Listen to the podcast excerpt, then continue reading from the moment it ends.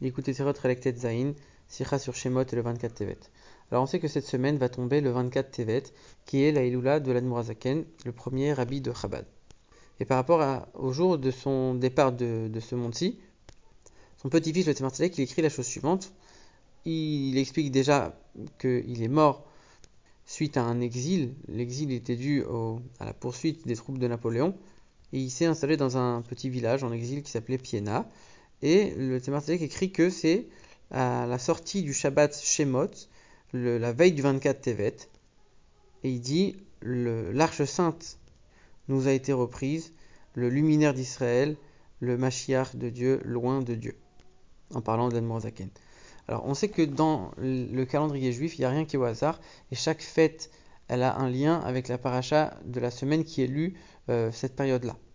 Et c'est vrai non seulement pour les fêtes, mais aussi pour toutes les dates qui concernent les tzadikim, les, justes et les, chefs du peuple juif.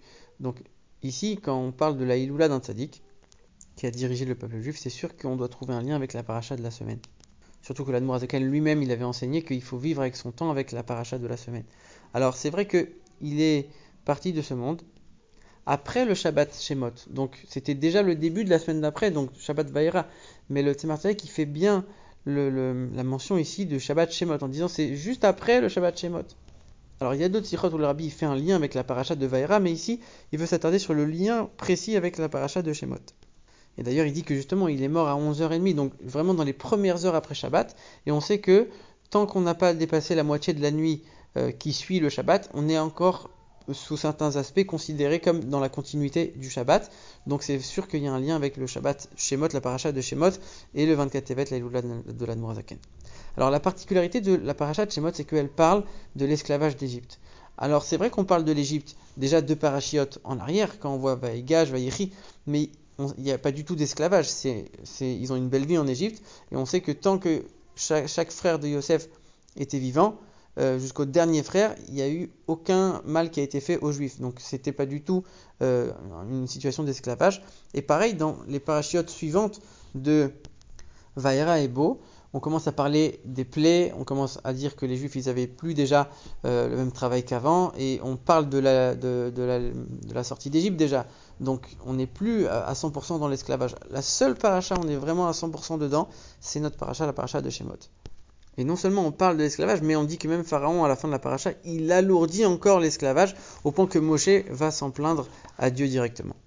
Donc toute cette notion d'exil, si euh, est parti de ce monde pendant cette paracha, ça veut dire qu'il doit y avoir un lien aussi avec la vie de l'Admorazaken, la notion euh, de vivre en exil. Comme l'Égypte qui était le premier de tous les exils finalement, et la source de tous. Alors on sait ce que l'Admorazaken lui-même il dit sur le jour de l'Aïloula. Il dit que l'Aïloula d'un tzaddik c'est le jour où toutes ses actions, toute son œuvre, tout ce qu'il a établi, tout ce qu'il a créé toute sa vie, s'élève de manière extraordinaire et va briller comme jamais auparavant. Donc si ce jour-là, pour l'Admorazaken lui-même, c'est arrivé euh, dans une période où il n'était pas chez lui, il était en train de fuir, il était en exil, alors ça veut dire que ça a un lien avec toute son œuvre, puisque finalement c'est le jour où toute son œuvre elle brille et elle s'est élevée. Et si ça s'est passé pendant qu'il était en exil, donc ça doit avoir un lien l'un avec l'autre. D'ailleurs, on sait que même le dernier 19 qui se lève, Yutat lève, que, que l'Admoisaken il a passé dans ce monde, c'était dans ce même village de Piena où il est parti de ce monde euh, quelques mois plus tard. Pourquoi c'est important? Parce que le jour de Yutet lève, c'est le, dévoilement de son enseignement, le dévoilement de, la diffusion de la chassidoute. C'est finalement tout, le symbole de, son œuvre, l'œuvre de toute sa vie. C'est ce qui le représente le mieux, la fête de Yutet qui se lève. Et même ce jour de fête, il l'a passé dans cette même ville en exil, donc c'est pas pour rien, ça veut dire que tout le message de son enseignement, il a un lien avec le fait de vivre en exil. Alors, par rapport à, la relation avec la paracha, déjà il faut comprendre certaines, euh, certaines précisions sur le nom de la paracha. On sait que le nom de la paracha, il a toujours un lien profond avec l'idée profonde, euh, l'idée essentielle de la paracha. Ici, a priori, on remarque des choses qui sont assez contradictoires? La paracha s'appelle Shemot. En français, ça veut dire les noms. Mais les noms de qui? Les noms des frères de Yosef qui, euh, a priori, n'ont jamais connu l'esclavage. On dit que l'esclavage n'a jamais commencé tant qu'il y avait ne serait-ce qu'encore un seul frère. Donc les noms et l'esclavage, c'est deux choses qui n'ont rien à voir. Pourquoi on appelle cette paracha les noms Shemot?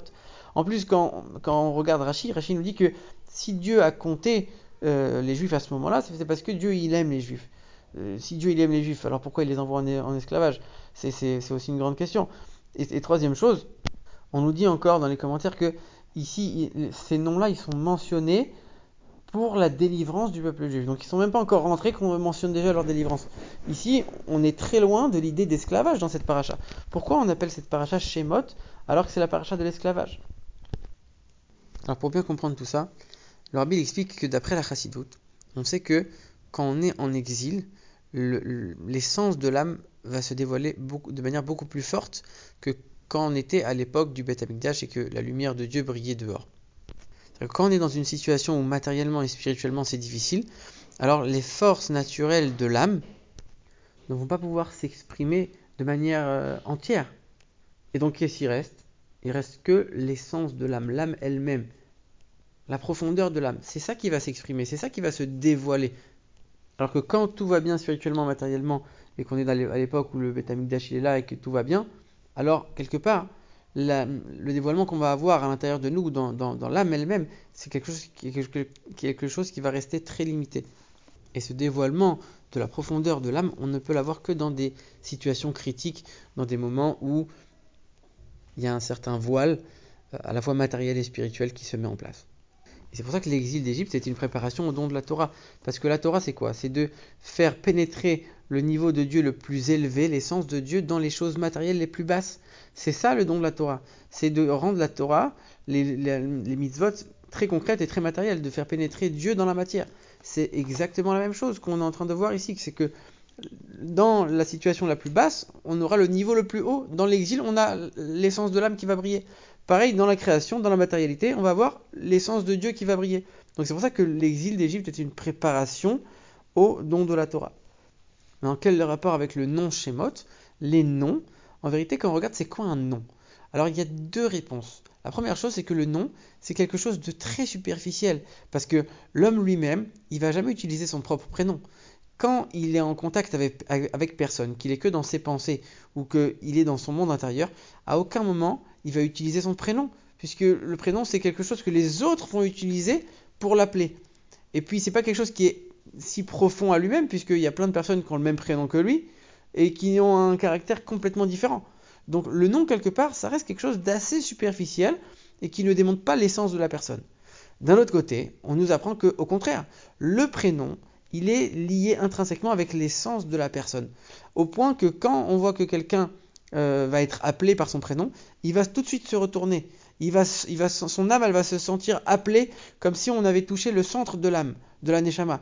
De la même manière, quand quelqu'un s'évanouit, euh, une des techniques euh, que la Gemara donne pour le, pour le réveiller, c'est de l'appeler, de murmurer dans son oreille, de l'appeler par son prénom.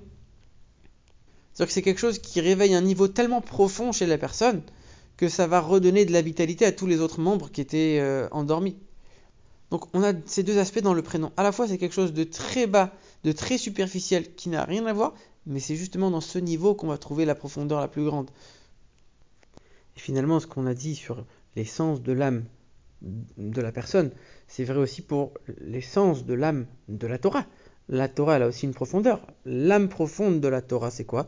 C'est l'enseignement profond de la Torah, la, la, la, chassidoute et plus précisément la Chassidut Rabad, qui a pour but ne pas se contenter ni de rester dans l'intellect, ni d'avoir que les émotions, de faire descendre l'intellect dans les émotions, de prendre les niveaux les plus hauts, de les amener dans les, niveaux les plus bas, de prendre les niveaux les plus profonds, l'essence de l'âme, et les amener dans le travail concret, dans la pratique concrète de tous les jours, au point de transformer l'âme animale et de transformer le monde qui nous entoure. Et donc c'est justement dans les niveaux les plus bas, dans les choses les plus inférieures que va se dévoiler les niveaux les plus élevés, les choses les plus extraordinaires. Ça, c'est tout le but et c'est tout l'enseignement le, qu'a dévoilé l'Admorazaken. Donc on comprend très bien pourquoi il est, parti de ce monde en, exil. Pour nous enseigner ce message à, nouveau. C'est dans les niveaux les plus bas, dans l'exil, dans la fuite, dans le voile que va se dévoiler les plus grandes lumières. D'ailleurs, quand on regarde le prénom d'Admorazaken, c'était quoi? C'était Schneor Zalman. Shneor, ça veut dire Shne, or, deux lumières. De quelle lumière on parle? Première lumière, c'est la partie dévoilée de la Torah. La deuxième, c'est la profondeur de la Torah. Et la on sait qu'il a écrit le Shulchan Aruch, euh, son Shulchan Aruch, qui est une œuvre qui, représente la partie dévoilée de la Torah, et tout le reste c'est son enseignement de la Chassidut, le dévoilement de la Chassidut Rabbah, de la profondeur de la Torah.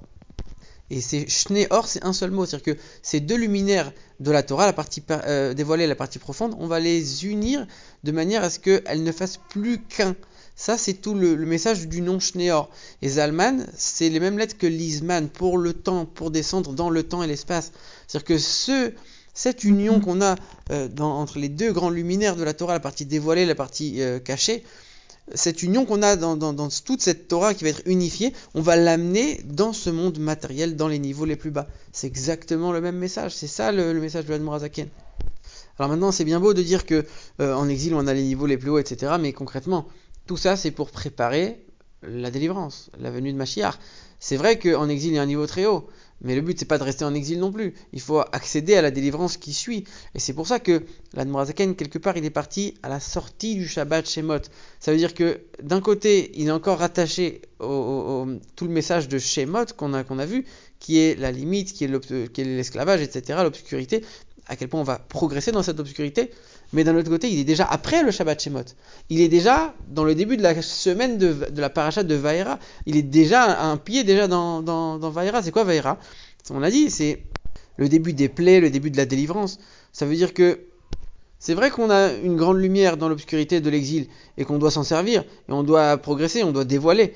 Mais c'est pas un but en soi. On doit s'en servir pour amener la venue de Mashiach et la délivrance. Et c'est ça tout le but, c'est ça tout le message de la Zaken, prendre le niveau le plus haut, l'amener dans le niveau le plus bas, et grâce à ça se préparer à la venue de Mashiach.